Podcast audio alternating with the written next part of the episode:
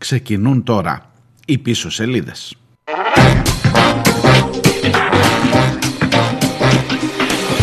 Come on, everybody.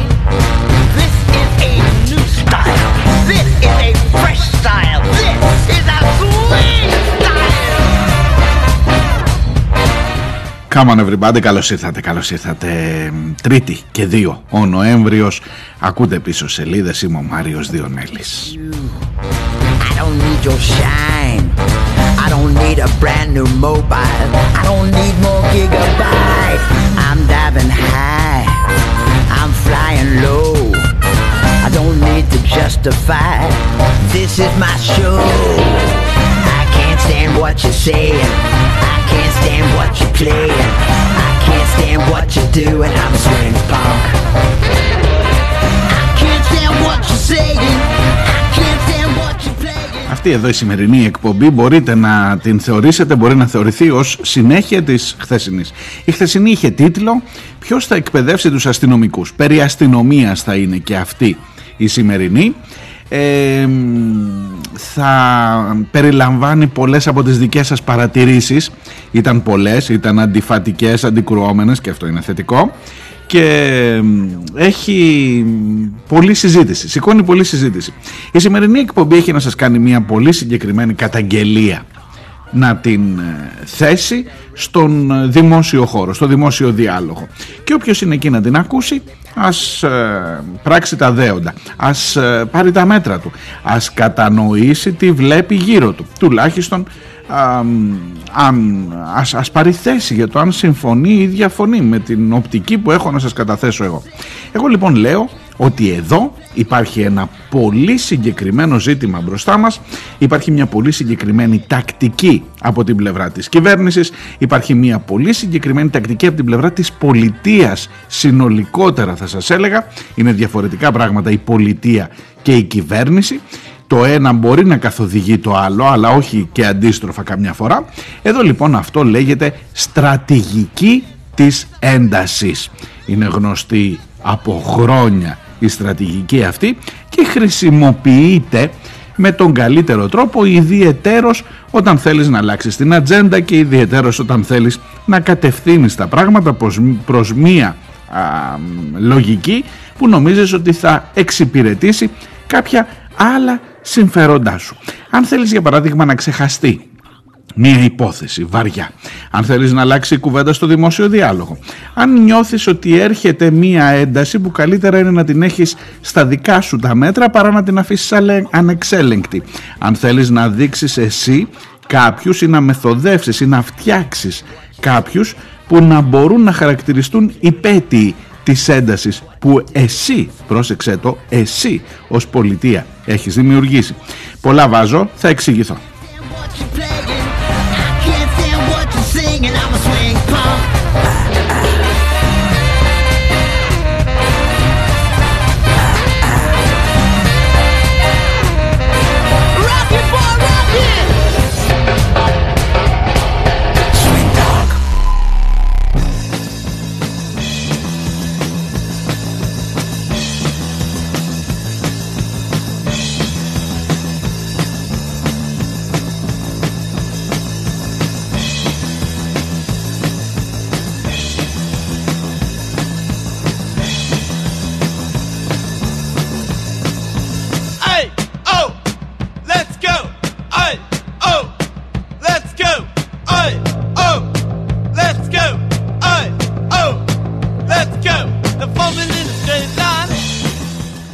Έχω λοιπόν που λέτε δύο πολύ συγκεκριμένα παραδείγματα. Δύο υπουργούς αυτής της λαμπερής κυβερνήσεως, τον κύριο Τάκη Θεοδωρικάκο, πρώην κομμουνιστή, πρώην γραμματέα της ΚΝΕ, πρώην Υπουργό Εσωτερικών και νυν Υπουργό Προστασίας του Πολίτη και πρώην Δημοσκόπο, αν ε, θυμάστε.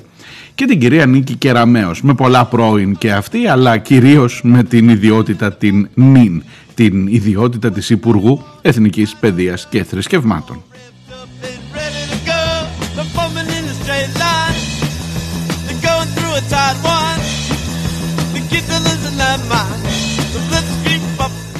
Τι είναι ακριβώς αυτή η στρατηγική της έντασης, τι μπορεί να, δει, να, να αποτελεί ένα παράδειγμα για να σας δώσω να καταλάβετε; Για πάμε να τα πάρουμε από την αρχή.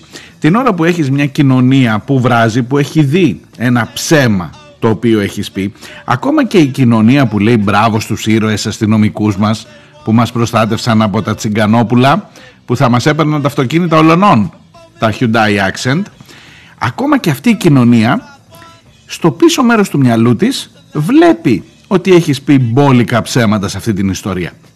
Το βλέπει, κάνει ότι δεν την νοιάζει, αλλά το αναγνωρίζει. Για παράδειγμα, τους 7 αστυνομικούς τραυματίες, που δεν, ήταν, δεν τους είδαμε ποτέ. Αλλά είχες ένα δελτίο τύπου καταγεγραμμένο που έλεγε ότι υπάρχουν 7 αστυνομικοί τραυματίες. Που δεν υπήρχαν. Ψέμα, ρε παιδί μου, ψέμα, ξεκάθαρα. Ε, το γεγονός ότι δεν απειλήθηκαν επί της ουσίας.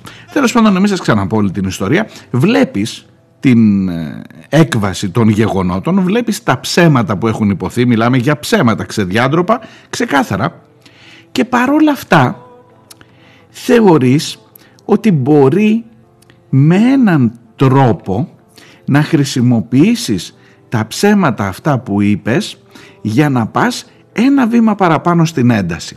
Δηλαδή, ενώ περιμένει η κοινωνία από σένα να βγεις με λίγο πιο διαλεκτικό τρόπο, να θέσεις βρε παιδί μου για τα μάτια του κόσμου σε διαθεσιμότητα τους 7 αστυνομικούς μέχρι να γίνει το δικαστήριο, που να πάρει ευχή ούτε το μισθό δεν θα χάσουν τώρα, έλα υπάρχει τρόπος τώρα, τα κάνανε κι άλλοι πριν από σένα. Όχι, όχι μόνο τους επιβραβεύεις, όχι μόνο πηγαίνεις στο τμήμα να τους δώσεις συγχαρητήρια και να τους εμψυχώσεις, όχι μόνο λες μπράβο στη δικαιοσύνη που τους άφησε ελεύθερους, όχι μόνο τους αφήνεις να ξανακυκλοφορούν από την επόμενη μέρα με τα όπλα στα χέρια μέσα στην κοινωνία, όχι μόνο παρόλο που αναγνωρίζεις ότι δεν είναι καλά εκπαιδευμένοι, λες θα τους εκπαιδεύσουμε μωρέ, από το Δεκέμβρη θα ξεκινήσει η εκπαίδευση, μέχρι τότε θα είναι με τα όπλα τους κανονικά και αυτοί και άλλοι 4.000 ειδικοί φρουροί, όχι μόνο συντηρείς μια κατάσταση έντασης, αλλά την μεγαλώνεις, την πυροδοτείς, βάζεις μπουρλό το κανονικό.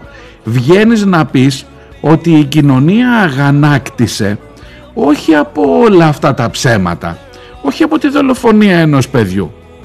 Η κοινωνία αγανάκτησε που έδινε αντιφατικές πληροφορίες στο κέντρο της άμεσης δράσης. Η κοινωνία αγανάκτησε που το κέντρο της άμεσης δράσης έδινε εντολή να σταματήσει η καταδίωξη που ακούστηκε. Καμία καταδίωξη δεν θα σταματά από εδώ και πέρα. Βάζεις μπουρλότο, βάζεις πραγματικά φωτιά σε μια κοινωνία που λίγο θέλει, λίγο τόσο θέλει και αυτό το λίγο είσαι έτοιμος να της το δώσεις. Απολύτως έτοιμος. Και έχεις το λόγο σου και έχεις το σκοπό σου που το κάνεις.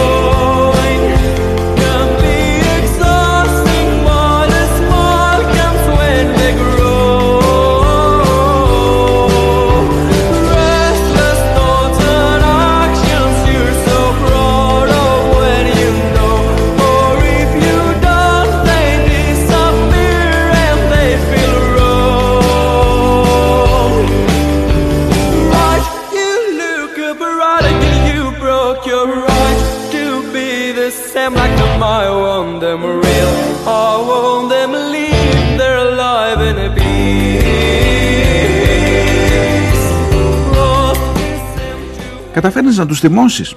Καταφέρνεις να θυμώσεις την οικογένεια του Νίκου Σαμπάνη, καταφέρνεις να κάνεις τους δικηγόρους να καταφέρονται εναντίον σου ε, καταγγέλλοντάς σε αυτή πρώτη ότι στην ουσία επιβραβεύεις το έγκλημα που έγινε εναντίον του, εις βάρος του παιδιού τους ε, καταφέρνεις να φέρεις όλα σχεδόν πλην ελληνικής λύσης τα κόμματα της αντιπολίτευσης απέναντί σου με σκληρές, με σκληρότατες ανακοινώσεις καταφέρνεις τελικά να δημιουργήσεις, να πυροδοτήσεις μια ένταση η οποία είναι τόσο εμφανές ότι ήξερες ότι θα πυροδοτηθεί ήδη από τη στιγμή που πατούσες το ποδαράκι σου τάκι μου, Θεοδωρικάκο μου στο αστυνομικό, στο κρατητήριο, στη Γαδά για να συμπαρασταθείς ψυχικά πάντα στους δολοφόνους αστυνομικούς. Και όλο αυτό Εγώ λέω, εγώ έχω να καταγγείλω ότι είναι ένα πάρα πολύ καλά οργανωμένο σχέδιο.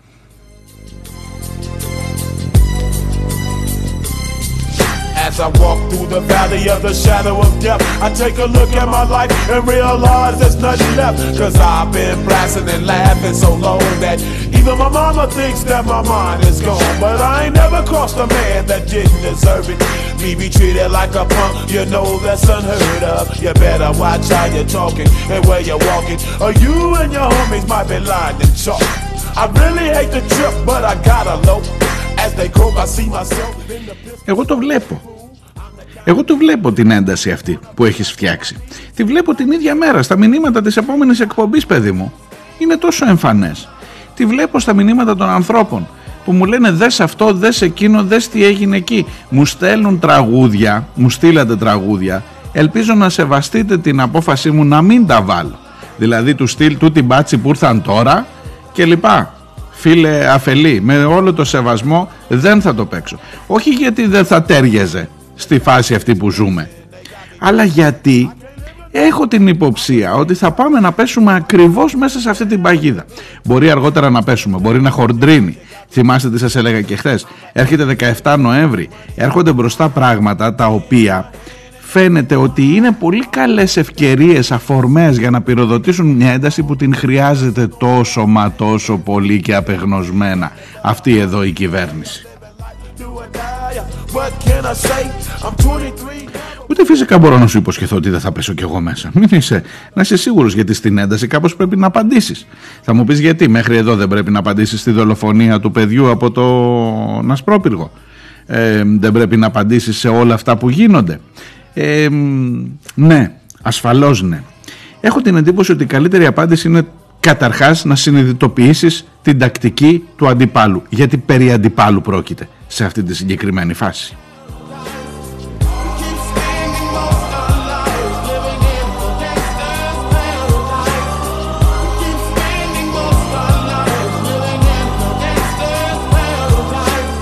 Power and the money, money and the power.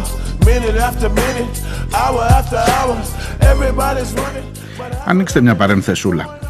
Για την παρένθεση αυτή θα σας μιλήσω αναλυτικά στο δεύτερο μέρος της εκπομπής. Απλά βάλτε λίγο να αρχίσουμε να τη μεγαλώνουμε την εικόνα. Φύγετε από τον Τάκη τον, Θε- τον Θεοδωρικάκο, τον πρώην γραμματέα της ΚΝΕ και πηγαίνετε στην κυρία Κεραμέως. Η οποία κυρία Κεραμέως χθες 15 μέρες καθυστέρηση σε σχέση με το γεγονός θυμήθηκε, ακούστε μια ωραία ιστορία θυμήθηκε ότι στο Πολυτεχνείο της Κρήτης στα Χανιά πριν από 15 μέρες κάποιοι έκαναν μια διαδήλωση. Φοιτητές οι οποίοι κάνουν διαδήλωση και μάλιστα διαδήλωση με έντονα χαρακτηριστικά με έναν κοσμήτορα να καταγγέλει ότι έμεινε κρατούμενος έτσι λέει ε, για τέσσερις ώρες και μάλιστα με μια υπόθεση που μπορεί να δώσει και ωραία τροφή στα μέσα ενημέρωσης και μπορεί να επιβεβαιώσει και την ανάγκη για πανεπιστημιακή αστυνομία και μπορεί να δημιουργήσει και στο κοινό, στην κοινή γνώμη ένα αίσθημα ανασφάλιση ότι κινδυνεύουμε από τους ίδιους τους φοιτητές. Δεν μπορεί να γίνει μάθημα καταλαβαίνετε δεν έγινε το διοικητικό έργο. Και καλεί τον εισαγγελέα στα Χανιά να πάει να επέμβει μέσα στο πανεπιστήμιο και να μάθει τι στο καλό έγινε εκεί.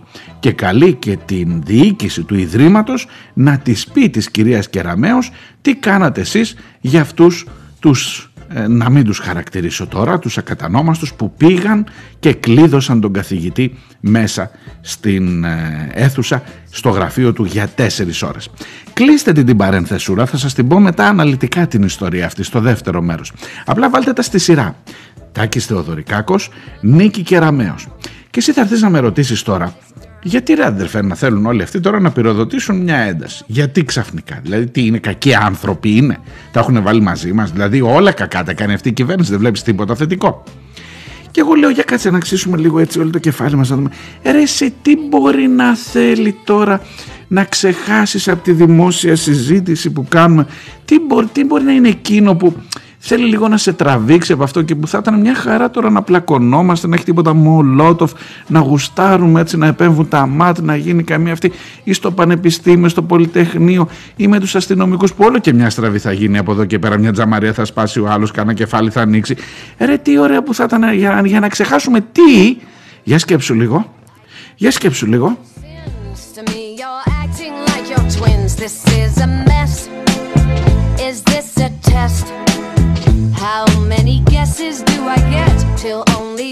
Α, you? α, α, α, άκου τι μου ήρθε τώρα μια ιδέα φοβερή.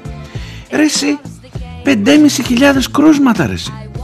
Το άκουσες; 5.500 κρούσματα. Τα περισσότερα κρούσματα από την αρχή της πανδημίας εδώ και 1,5 χρόνο, δύο χρόνια σχεδόν, το Φλεβάρι θα κλείσουμε δύο χρόνια πανδημίας. Τα περισσότερα κρούσματα που κατέγραψε ποτέ η χώρα, 5.449, 5.500 κρούσματα, τα περισσότερα, το ξαναλέω, η μέρα με τα περισσότερα κρούσματα πανελλαδικά σε μία μόνο μέρα από την αρχή της πανδημίας.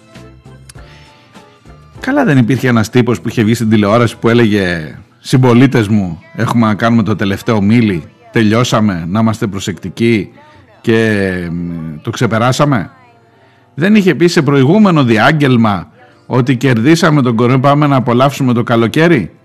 Δεν είχε πει σε προηγούμενο, δεν, δεν έλεγε νικάμε. Κερδάμε δεν λέγαμε. Τώρα πώς, χα- πώς χάσαμε έτσι. Τι γκολ φάγαμε.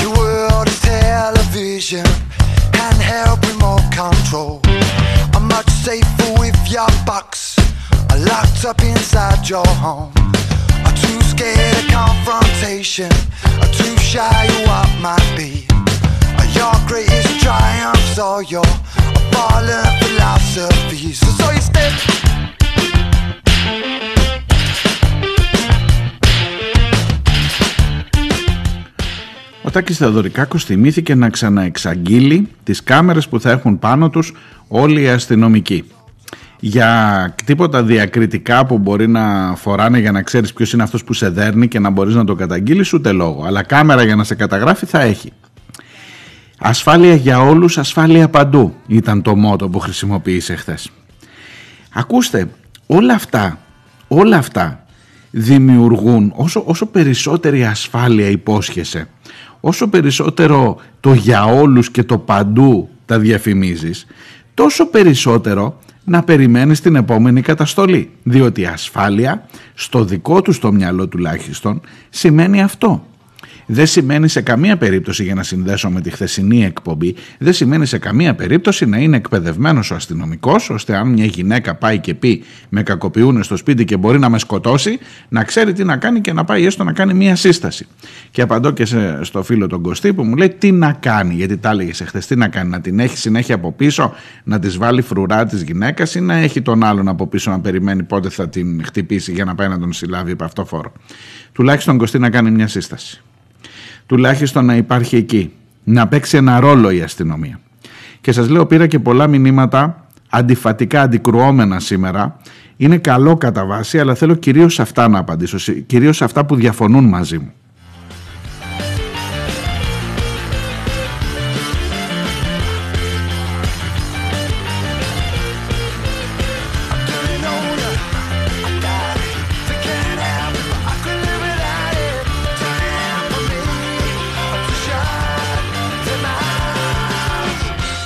Για να μην αδικό το μήνυμα του Κωστή, γιατί έχει κι άλλα, θα σας πω ότι βάζει και ένα ζήτημα της κοινωνικής συνοχής, που είναι εξαιρετικά χαλαρή, διαρριγμένη και οι γείτονες που κοιτάμε τη δουλειά μας. Και εμείς φταίμε. Ναι, προφανώς.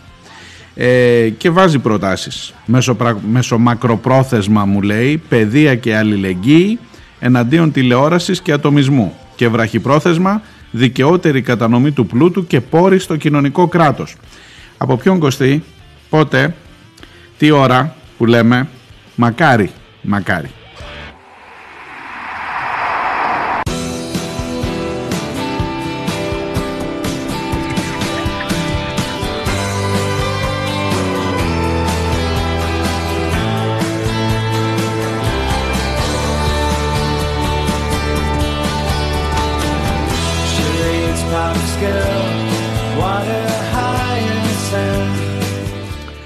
Ο φίλος που υπογράφει ως αφελής μου λέει διαβάζω με σοκ την αντίδραση του Υπουργείου Προστασίας του Πολίτη και τις αλλαγές που εξήγηλε χθες. Το να ξεκαθαρίζει ότι δεν μπορεί να διακόπτεται καμία καταδίωξη και έρευνα ατόμων που ελέγχονται για παράνομη συμπεριφορά και ότι δεν μπορεί να υπάρχει ανοχή σε περιοχές και ομάδες υψηλής παραβατικότητας. Αυτό στην ουσία δείχνει την κετοποίηση, δείχνει τον ρατσισμό εφόσον αναγνωρίζεις ότι υπάρχουν περιοχές και ομάδες παραβατικότητας πάνε να πει ότι αυτούς τους σκοτώνεις. Αν η καταδίωξη ήταν στην Κηφισιά ή στην Εκάλη δεν θα τον σκότωνες. Αν η καταδίωξη ήταν για τον Πιτσιρικά που είχε το Audi που σκότωσε τον ε, Ντελιβερά στη Θεσσαλονίκη δεν θα τον σκότωνες γιατί είχε ένα αμάξι που έκανε καμιά 45 χιλιάδες. Δεν θα τον σκότωνες, όχι.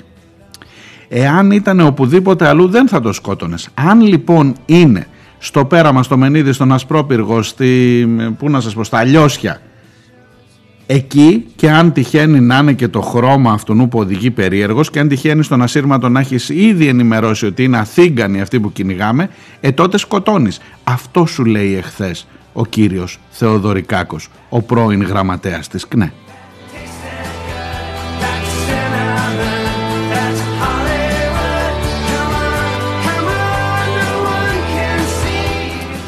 Ο αντιρατσιστικός νόμος μου γράφει ο αφελής που καθόλου αφελής δεν είναι, δεν ε, βάζει ζητήματα εδώ.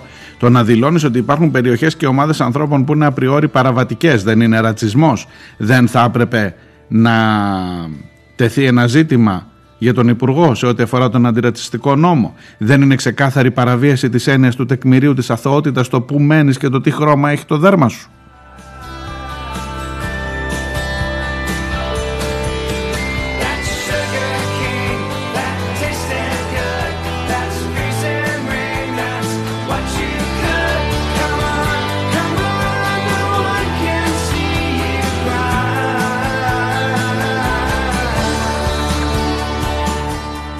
Γενικά αυτές οι πρωτοβουλίες δεν έχουν στόχο να αντιμετωπίσουν κανένα πρόβλημα. Ο μόνος τους στόχος είναι την επόμενη φορά που θα γίνει κάτι παρόμοιο οι ψευτόμαγκες της αμέσης δράσης να μην χρειαστεί να απολογηθούν για τίποτα γιατί απλά ο νόμος θα τους το επιτρέπει. Δυστυχώς το μόνο που θα πετύχουν με αυτές τις γελιότητες είναι να μετράμε νεκρούς από πειρά αστυνομικών.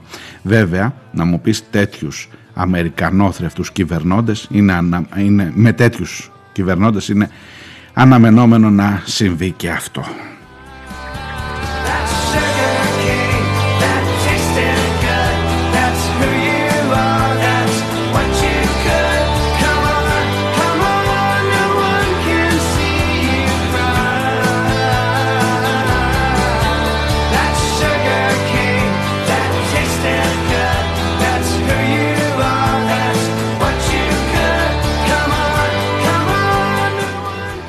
Φίλος ο Χρήστος μου λέει είτε για κλοπή αυτοκινήτου είτε ακόμα και για στιγερούς δολοφόνους, παιδοβιαστές κλπ. Κανείς μας δεν βάζει μπροστά τον χαρακτηρισμό πόντιος, σαρακατσάνος, βλάχος, μικρασιάτης, κριτικός κλπ.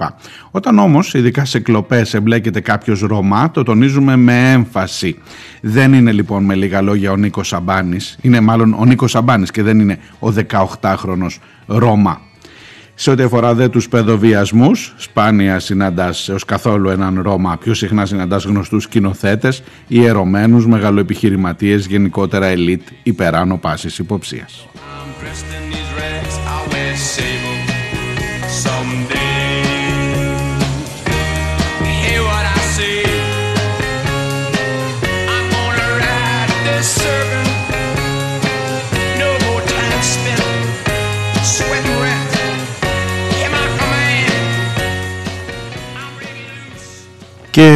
όταν ο κύριος Τάκης επισκέπτεται συμβολικά τους κατηγορούμενους για δολοφονία, όταν κυριολεκτικά μέσα στα μεσάνυχτα μόλις μια ώρα μετά την απόφαση για την μη προφυλάκηση των δολοφόνων νιώθει την ανάγκη να εκφράσει την ικανοποίησή του, όταν μας απειλεί ότι θα το ξανακάνει, ε τότε γελάνε μέχρι και τα γκλόμπ και τα δακρυγόνα μαζί του.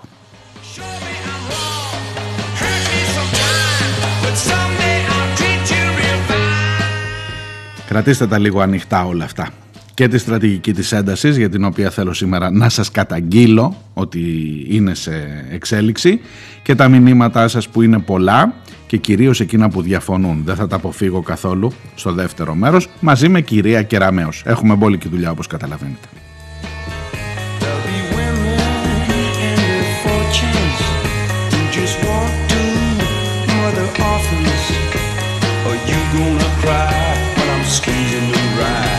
taking all I can get, no regrets. When I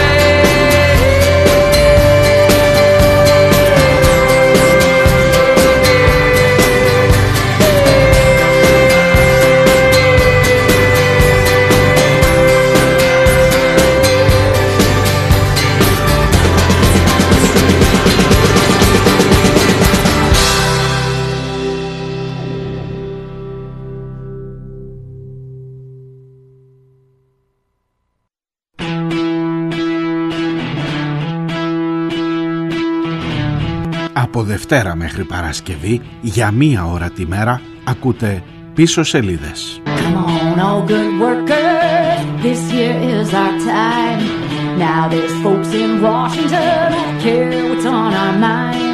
Είμαι ο Μάριος Διονέλης και νομίζω πως οι σημαντικές ειδήσεις είναι γραμμένες στα ψηλά, στις πίσω σελίδες της επικαιρότητας σε αυτές που σε κάνουν να αποφασίσεις με ποιους πραγματικά είσαι.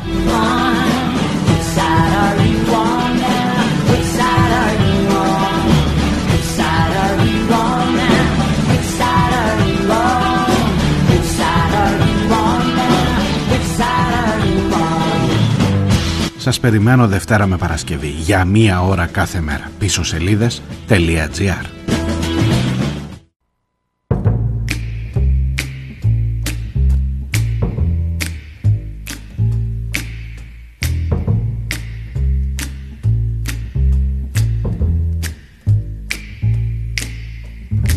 Never know how much I love you.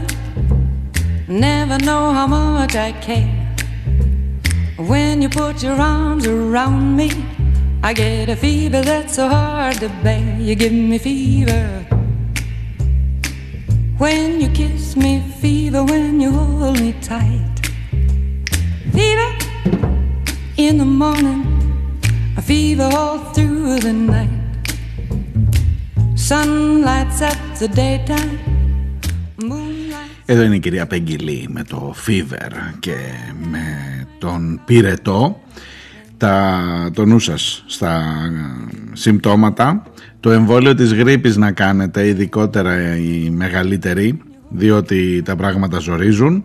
Στην τρίτη είμαστε, δεύτερη μέρα του Νοεμβρίου, του σωτηρίου έτους 2021, του έτους αυτού που θα φεύγαμε από τον κορονοϊό, θα βγαίναμε από ό,τι θυμάστε, από ό,τι μας υποσχέθηκαν τουλάχιστον από τα τηλεοπτικά διαγγέλματα, οι άριστοι αυτής εδώ της κυβέρνησης, μόνο που μας έτυχε να στραβώσει το πράγμα και να έχουμε σε μία μέρα 5.500 κρούσματα και να πλησιάζουμε στους 16.000 νεκρούς. of Juliet. Juliet, she felt the same. When he put his arms around her, he said, Julie, baby, you're my flame, now give us fever. Πίσω σελίδες.gr είναι το site της εκπομπής. Είμαι ο Μάριος Διονέλης. Θα είμαστε μαζί για περίπου 28 λεπτά ακόμα. Η σημερινή μου καταγγελία είναι ότι αυτή εδώ η κατάσταση, αυτή εδώ η συγκυρία που σας περιγράφω με αυτά τα νούμερα της πανδημίας είναι ό,τι πρέπει για να δημιουργήσεις έναν ωραίο αντιπερισπασμό για να φτιάξεις μία ένταση σε ένα άλλο πεδίο, στο πεδίο των δρόμων που μπορείς να την ελέγξεις με την καταστολή και που μπορείς να κινήσεις το, να, να στρέψεις μάλλον το ενδιαφέρον των πολιτών και να δείξεις ενδεχομένως ακόμα και για την ίδια την πανδημία ενόχους. Επειδή το έχουμε ξαναδεί το έργο, επειδή θα δείτε ότι τελικά δεν φταίνε ούτε τα μέσα μεταφοράς, δεν θα φταίει τίποτα, ούτε οι, ε, οι χώροι της λατρείας που μπαίνουν χωρίς μάσκα, δεν θα φταίει τίποτα από αυτά τελικά. Θα φταίνε οι διαδηλώσεις για τον επόμενο που θα σκοτωθεί από τα πυρά αστυνομικού, που θα δολοφονηθεί από τα πυρά αστυνομικού ή για το επόμενο ατυχές σύμβαν ή ενδεχομένως από τις διαμαρτυρίες των φοιτητών. Προσέξτε λίγο, ο Υπουργός Προστασίας του Πολίτη, άσχετα από το ποιο είναι το πρόσωπο, και ο Χρυσοχοίδης, τώρα είναι ο Θεοδωρικάκος, σε συνδυασμό κάνει ένα πολύ ωραίο ντουετάκι με την Υπουργό Παιδείας. Το Κεραμέως Χρυσοχοίδης τώρα έχει γίνει Κεραμέως Θεοδωρικάκος, διότι κεντρίζει ακριβώς εκείνα τα στρώματα της κοινωνίας που είναι και τα πιο ε, πώς να σας το πω ε, εύκολα που είναι και τα πιο ευέξαπτα. Ας πω αυτή τη λέξη. Δηλαδή όποιος έχει απέναντί του την καταστολή όποιος έχει απέναντί του την ε, οργανωμένη κρατική βία προφανώς και θα αντιδράσει Επίσης οι φοιτητές, να σαν αυτούς εκεί στο Πολυτεχνείο Κρήτης, τους μπαγάσιδες, που πήγανε και κλείδωσαν τον καθηγητή τους, τον κλείδωσαν τον καθηγητή τους, για βάλτε ένα ερωτηματικό, ε, είναι και το πιο, είναι ένα από τα πολύ εύκολα τμήματα της κοινωνίας που μπορεί να βγει μπροστά και να πει όπ εδώ καταστρατηγείται τα δικαιώματά μας, όπ εδώ στείνεται φοιτητοδικία. Για πάμε να τη δούμε λίγο αυτή την ιστορία στο Πολυτεχνείο στα Χανιά, γιατί έχω να σας πω μερικά πραγματάκια. Βρέθηκα και από κοντά και μίλησα με τους ανθρώπους και της μίας πλευράς και της άλλης πλευράς. Και με τους καθηγητές και με τους φοιτητές.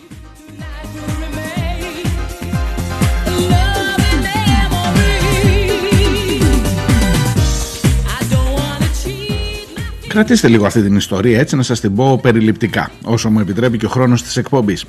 Στις 12 Οκτωβρίου οι φοιτητές πηγαίνουν να κολλήσουν αφίσες στο χώρο του Κηλικίου έξω από το ταμπλό που έχει βάλει το Πολυτεχνείο, η Πριτανία και η κοσμητεία του, της σχολής.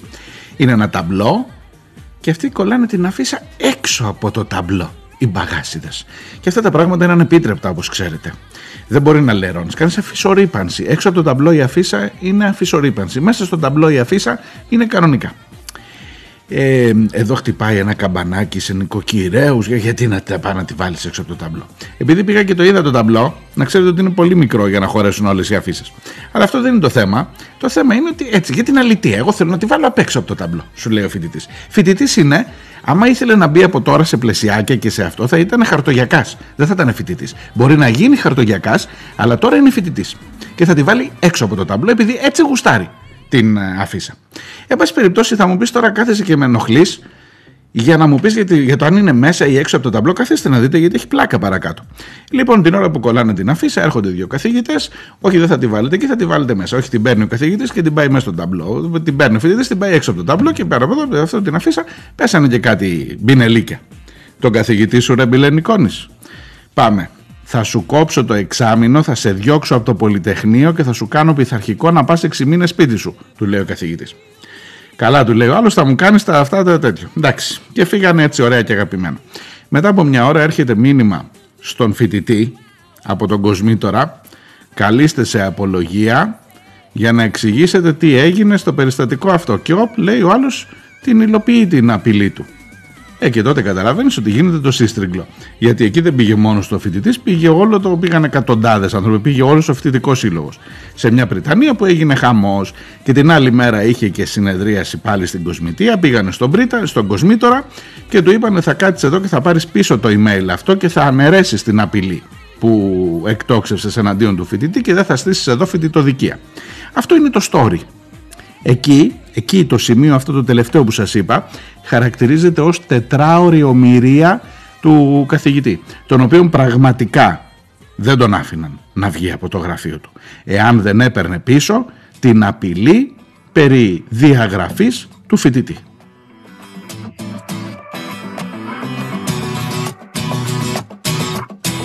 So they told me all the things that you said, running all over my name. Oh, and you're acting oh so innocent, like I'm the only one to blame. You've been lying to yourself, lied to everyone else, only thinking about yourself, darling. What the hell?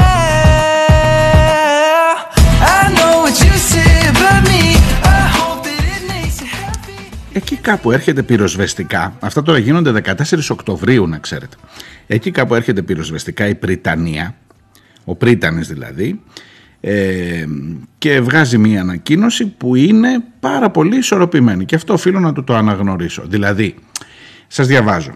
Δεν πρέπει να έχουν θέση προσβλητικές και βίαιες συμπεριφορές μέσα στο Ίδρυμα. Δηλαδή ο φοιτητής δεν μπορεί να πάει να λέει στον καθηγητή θα μου κάνεις τα από αυτά γιατί υπόθηκαν διάφορα. Αλλά ενώ, ενώ θα πρέπει να αναπτύσσεται πολιτικός λόγος και συνδικαλιστικές δράσεις ελεύθερα χωρίς τον φόβο πειθαρχικών διώξεων ή αποκλεισμών. Το ακούτε κύριοι καθηγητές; Οπ, χώνει και μία μπιχτή και, χα... και κανονική, μη σου πω και πιο μεγάλο καρφί από ό,τι έριξε προς την άλλη πλευρά, ο Πρίτανης. Και εκεί κάπου αρχίζει και μαζεύεται το πράγμα, γίνανε και κάτι συστάσεις, εντάξει παιδιά μην το ξανακάνετε, κάτι αυτό, κάτι αυτό, δεν διαγράφτηκε κανείς, ούτε υπήρξε, βγήκαν ανακοινώσεις, χαμός, έτσι όπως πρέπει να κάνει το φοιτητικό κίνημα, μια χαρά τα έκανε όλα, και τελειώνει το ζήτημα στις 14, άντε στις 15 σου λέω εγώ, Οκτωβρίου, την άλλη μέρα. Μάλιστα.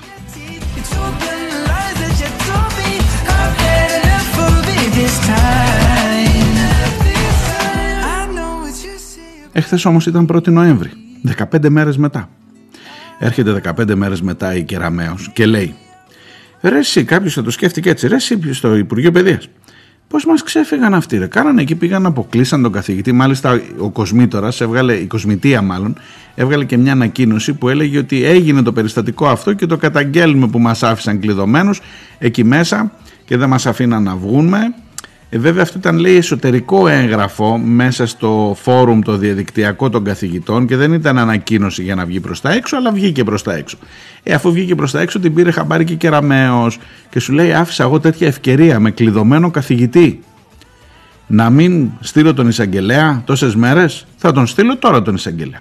Και κάνει από την αρχή τώρα ξανά ε, αναφορά στον εισαγγελέα να διερευνήσετε τι ακριβώς έγινε και αν υπήρχαν παράνομες ενέργειες. Και ζητά και από τον Πρίτανη, που του τα έχει μαζεμένα μάλλον, που δεν δικαίωσε τους καθηγητές, αλλά τους έδειξε και αυτόν ένα καρφί, και του λέει: Για πες μου και εσύ, Πρίτανη, τι έκανες όταν έμαθες ότι ήταν κλειδωμένος ο άλλος εκεί τέσσερις ώρες.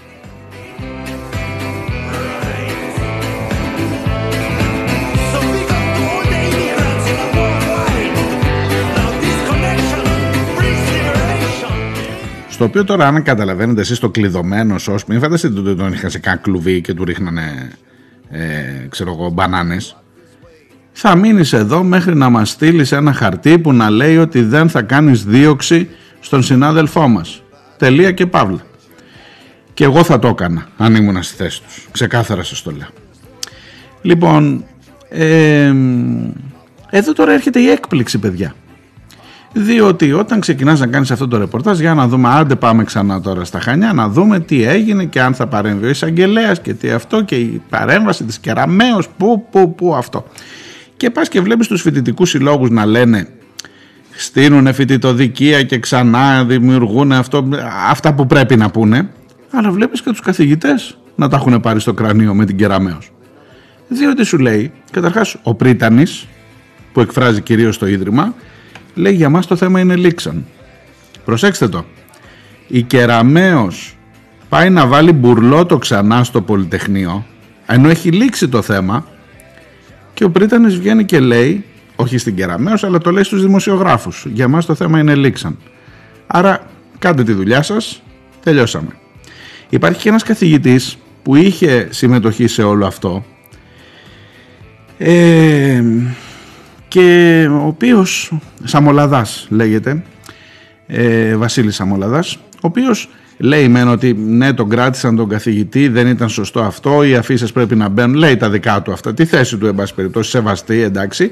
Αλλά στο τέλος μου λέει ξέρεις κάτι η Κεραμέως ρωτάει αν ενημερώθηκαν τα όργανα τα αρμόδια για το αν έγιναν παράνομες πράξεις και λέει κάτσε στο αυτοδιοίκητο του Πανεπιστημίου τα όργανα είμαστε εμείς. Ναι ενημερωθήκαμε, το λύσαμε, κάναμε τις αυστηρές μας συστάσεις, δεν έγινε καμία διαγραφή, δεν χόντριναν τα πράγματα και το μαζέψαμε. Και εδώ υπάρχει μια εκπαιδευτική κοινότητα που θέλει να λειτουργήσει. Εσύ τώρα τι θέλεις εδώ πέρα; Θέλει να βάλει φωτιά. Θα μου πεις γιατί σου λέω τώρα όλη αυτή την ιστορία για να σε παιδέψω, για να μάθεις τι σε νοιάζει εσένα τι έγινε στο Πολυτεχνείο Κρήτης. Ειδικά αν δεν είσαι από τα Χανιά. Σε νοιάζει γιατί αυτό είναι η στρατηγική ακριβώς της έντασης. Σε χώρους που μπορεί να μπει εύκολα φωτιά, είναι σαν να πηγαίνεις στο δάσος και να πηγαίνεις εκεί που έχει τα ξερόκλαδα κάτω και να ρίχνεις το σπίρτο. Γιατί αν το ρίξεις πάνω στον καζόν, δεν θα πιάσει φωτιά. Άμα πας στα ξερόκλαδα, άμα πας στους φοιτητές, άμα πας στους χώρους, άμα πας στους Ρωμάς, στους Τσιγκάνους, άμα πας εκεί που πρέπει, που είναι εύκολο να πιάσει φωτιά, θα πιάσει η φωτιά η ρημάδα και θα το πετύχεις αυτό που θέλεις. Εγώ λέω ότι είναι ένα οργανωμένο σχέδιο αυτό. Και από την Κεραμέως και από το Θεοδωρικάκο σε δύο χώρους, στο κομμάτι της ασφάλειας, της καταστολής, πες το όπως θέλεις, και στο κομμάτι της νεολαίας των φοιτητών κλπ. Με όλα αυτά που έχουν ανοίξει, πανεπιστημιακές αστυνομίες κλπ. Που είναι πολύ πολύ εύκολο να πιάσει φωτιά. Και αφού είναι τόσο εύκολο να πιάσει φωτιά, τι βάζουμε, τι δεν καταλαβαίνετε.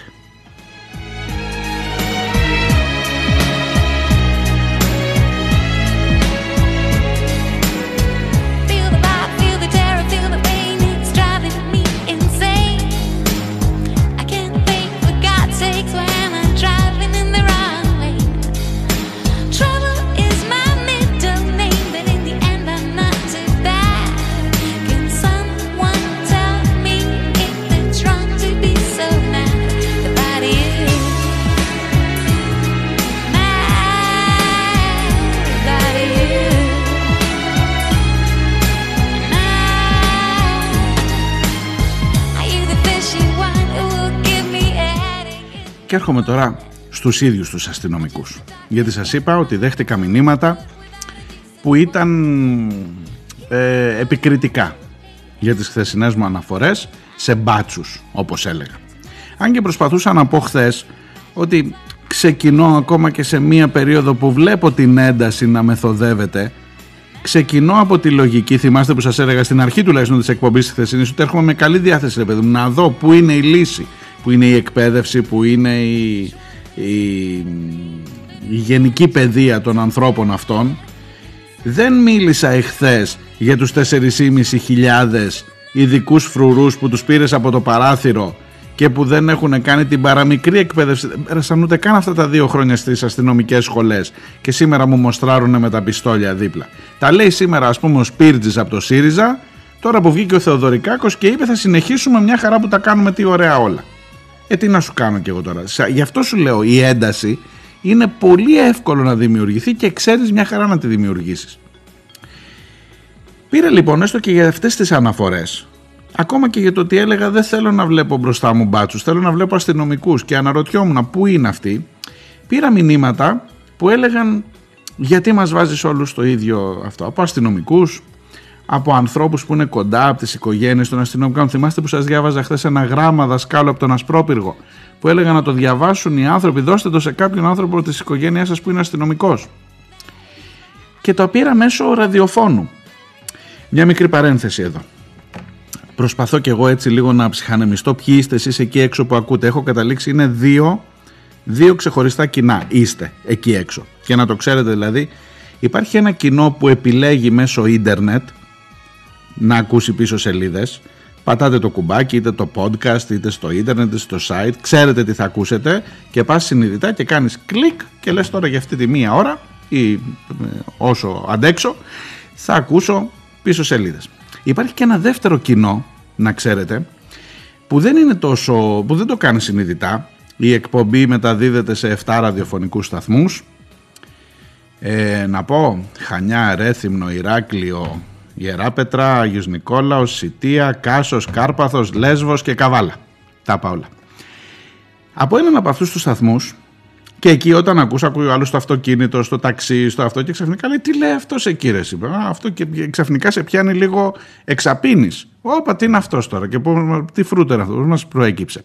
Είναι άλλο το κοινό του ραδιοφώνου αυτού, του, α- του ακούσιου ας το πω έτσι και άλλο του εκούσιου κλικ που λέει τώρα θα ακούσω αυτό. Κλείνω την παρένθεση, αυτά είναι εσωτερικά τώρα λίγο της εκπομπής αλλά θέλω να σας εξηγήσω γιατί πήρα μηνύματα από ένα από αυτά τα ραδιόφωνα δεν χρειάζεται τώρα να πω από ποιο που λέει πήραν οργισμένοι ακροατές και λένε λες το δικό μου το παιδί που υπηρετεί εκεί παίρνει 800 ευρώ κινδυνεύει η ζωή του και εσύ έρχεσαι να μου το πεις μπάτσο από πού και ως πού ρε εσύ μάνα και θα σας πω ότι δεν θα, θα σταθώ με σεβασμό σε αυτή την κριτική. Αλλά θέλω να ρωτήσω, είναι το παιδί σας, εγώ δεν το βάζω κατά ανάγκη στην από εκεί μπάντα. Είναι το παιδί σας σε θέση να αντιδράσεις σε όλα αυτά που... Είναι το παιδί σας ευχαριστημένο με αυτά που άκουσε χθες από το Θεοδωρικάκο.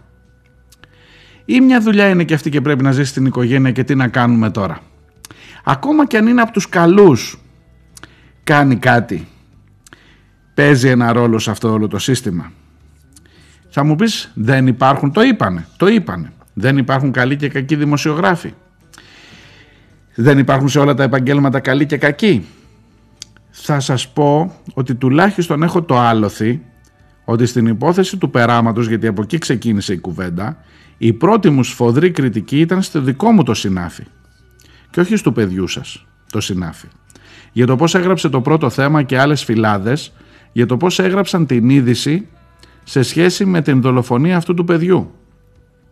Και γιατί είπα ότι όταν εμείς περπατάμε στο δρόμο και ακούς λί- δίπλα να λένε αλήτες ρουφιάνοι δημοσιογράφοι, ακόμα και αν δεν είσαι από αυτούς, εγώ τουλάχιστον σε συναδέλφους έτσι λέω. Σκύψε το κεφάλι και φύγε. Όχι μόνο γιατί δεν σε παίρνει να τα βάλεις με τον όχλο, όχι επειδή θα βάς ξύλο, το λιγότερο είναι μάλλον αυτό επειδή δεν έχεις να πείσεις. Δεν πείθεις στην κοινωνία ότι ναι ρε παιδί μου υπάρχουμε και εμείς που δεν είμαστε αλήτες ρουφιάνοι δημοσιογράφοι αλλά ναι αλλά ξέρεις κάτι εγώ έχω απέναντί μου ένα σύστημα μέσων ενημέρωσης που όλη μέρα είναι σε μία αυτή. Οπότε και εσύ είσαι δημοσιογράφος, οπότε και εσύ είσαι άλλη- αυτό, αυτό και αυτό. Και βρίζει. Και χειρότερα από το Αλίτε Ρουφιάνη δημοσιογράφη. Κατέβα στο κεφάλι, φύγε. Εντάξει, έχεις δίκιο. Δεν μπορώ να σε πείσω. Έχουμε χάσει την μπάλα. Την έχουμε χάσει την μπάλα. Και τώρα έχουμε να κάνουμε με το γιο σας. Με όλο το σεβασμό σας το λέω. Είναι μπάτσος ο γιος σας που επειδή είναι μόνο και μόνο επειδή είναι αστυνομικός; Όχι. Όχι, ξεκάθαρα όχι. Του δώσατε να διαβάσει το γράμμα που έλεγα χθες, αφού ακούσατε την εκπομπή. Το γράμμα του δασκάλου από τον Ασπρόπυργο το δώσατε; Σας απασχολεί αν είναι από τους ειδικούς φρουρούς που δεν έχει εκπαιδευτεί για να κρατάει όπλο και τυχαίνει να το κρατάει; Λέω δεν ξέρω αν είναι σε αυτή την κατηγορία. Τι είναι στην τροχιά δεν ξέρω που είναι. Ακόμα και αν είναι από τους καλούς κάνει κάτι για να αλλάξει αυτό, αυτό που ζούμε. Ζει την οικογένειά του, τίμια. Εντάξει, φτάνει αυτό, δεν φτάνει αυτό. Λυπάμαι αλλά δεν φτάνει αυτό. Και λυπάμαι ειλικρινά που σας στενοχωρώ. Ελπίζω να ακούτε και σήμερα κάπου στο δρόμο όπου με πετύχατε και όπου σας πείραξε αυτό που είπα. Και ελπίζω να τα βρούμε κάποια στιγμή στην, στη συνέχεια. Και με σας και με το γιο σας.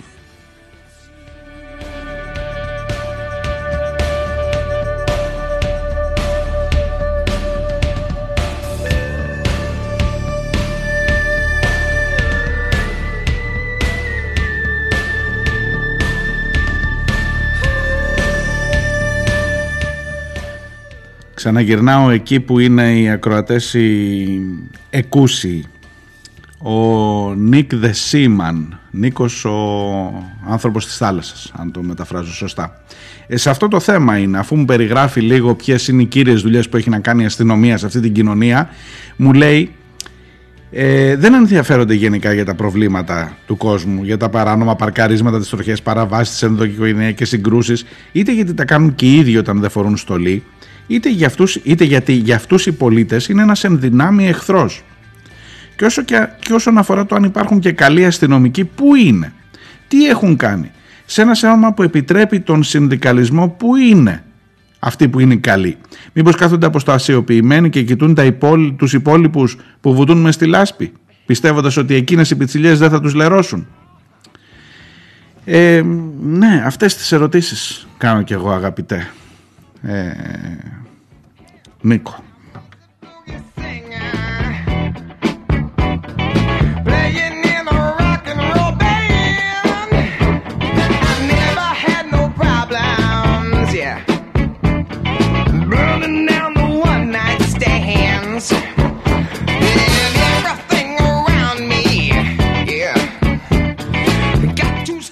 Ο φίλος ο αφελής που σας έλεγα πριν μου έχει στείλει πολλά link ειδικά από τον Guardian που έχουν κάνει εξαιρετική δουλειά μετρώντας, καταμετρώντας τα θύματα της αστυνομικής βίας. Στην Αμερικ... Στην... Στις Ηνωμένες Πολιτείες έχουν περάσει μόνο 10 μέρες το 2021 που δεν έχει δολοφονηθεί ένας άνθρωπος από αστυνομία. Καταλαβαίνετε τι σημαίνει αυτό. Δεν είναι μόνο ελληνικό το πρόβλημα.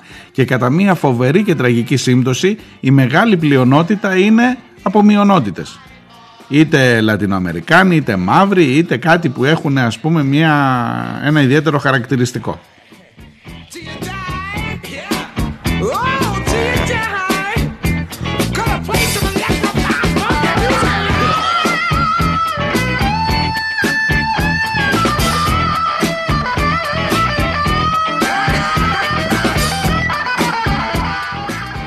Ο φίλος ο Στάθης Σιμιανάκης μου λέει τραγική πραγματικότητα η πλήρης περιθωριοποίηση κοινωνικών ομάδων όπως η Ρωμά. Αν πέσει κανείς στην τρύπα της ακραίας φτώχειας δεν βγαίνει εύκολα. Κάποιοι δεν βγαίνουν ποτά, ποτέ, είτε Ρωμά είτε Μπαλαμή σε εισαγωγικά. Αλήθεια, έχουμε δημοκρατία; Χμ, Καλή ερώτηση.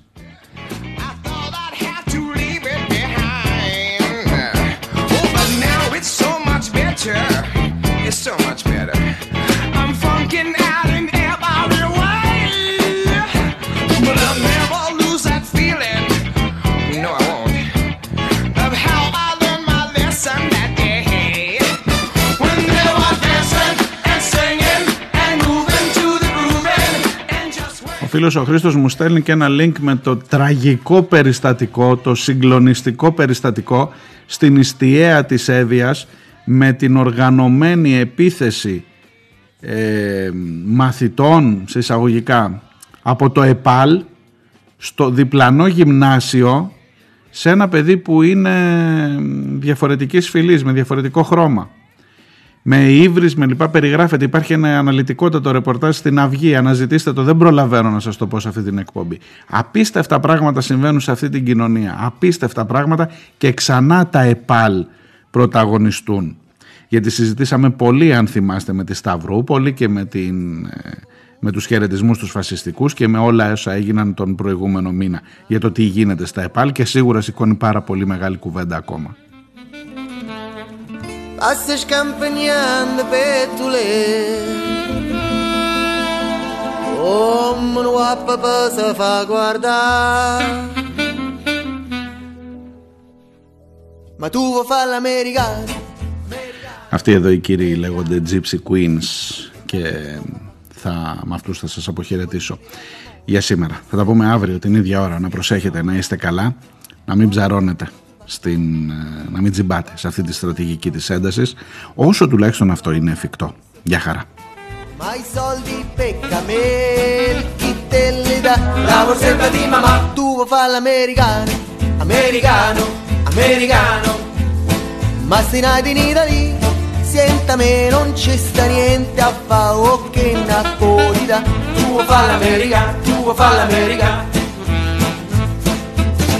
Te può capire chi te va bene. Se tu le parli mezza americana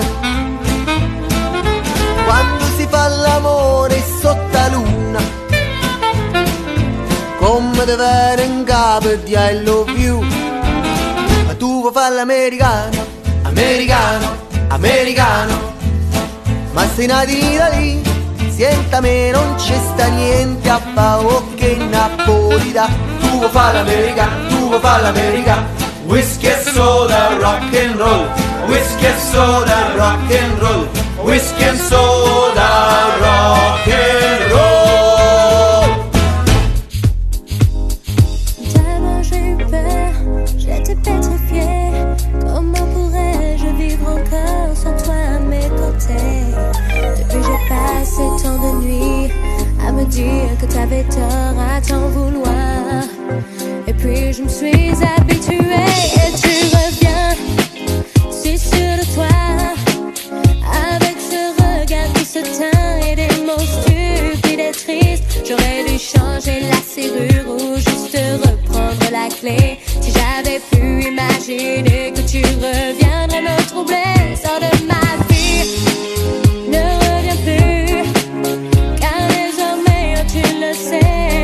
tu n'es plus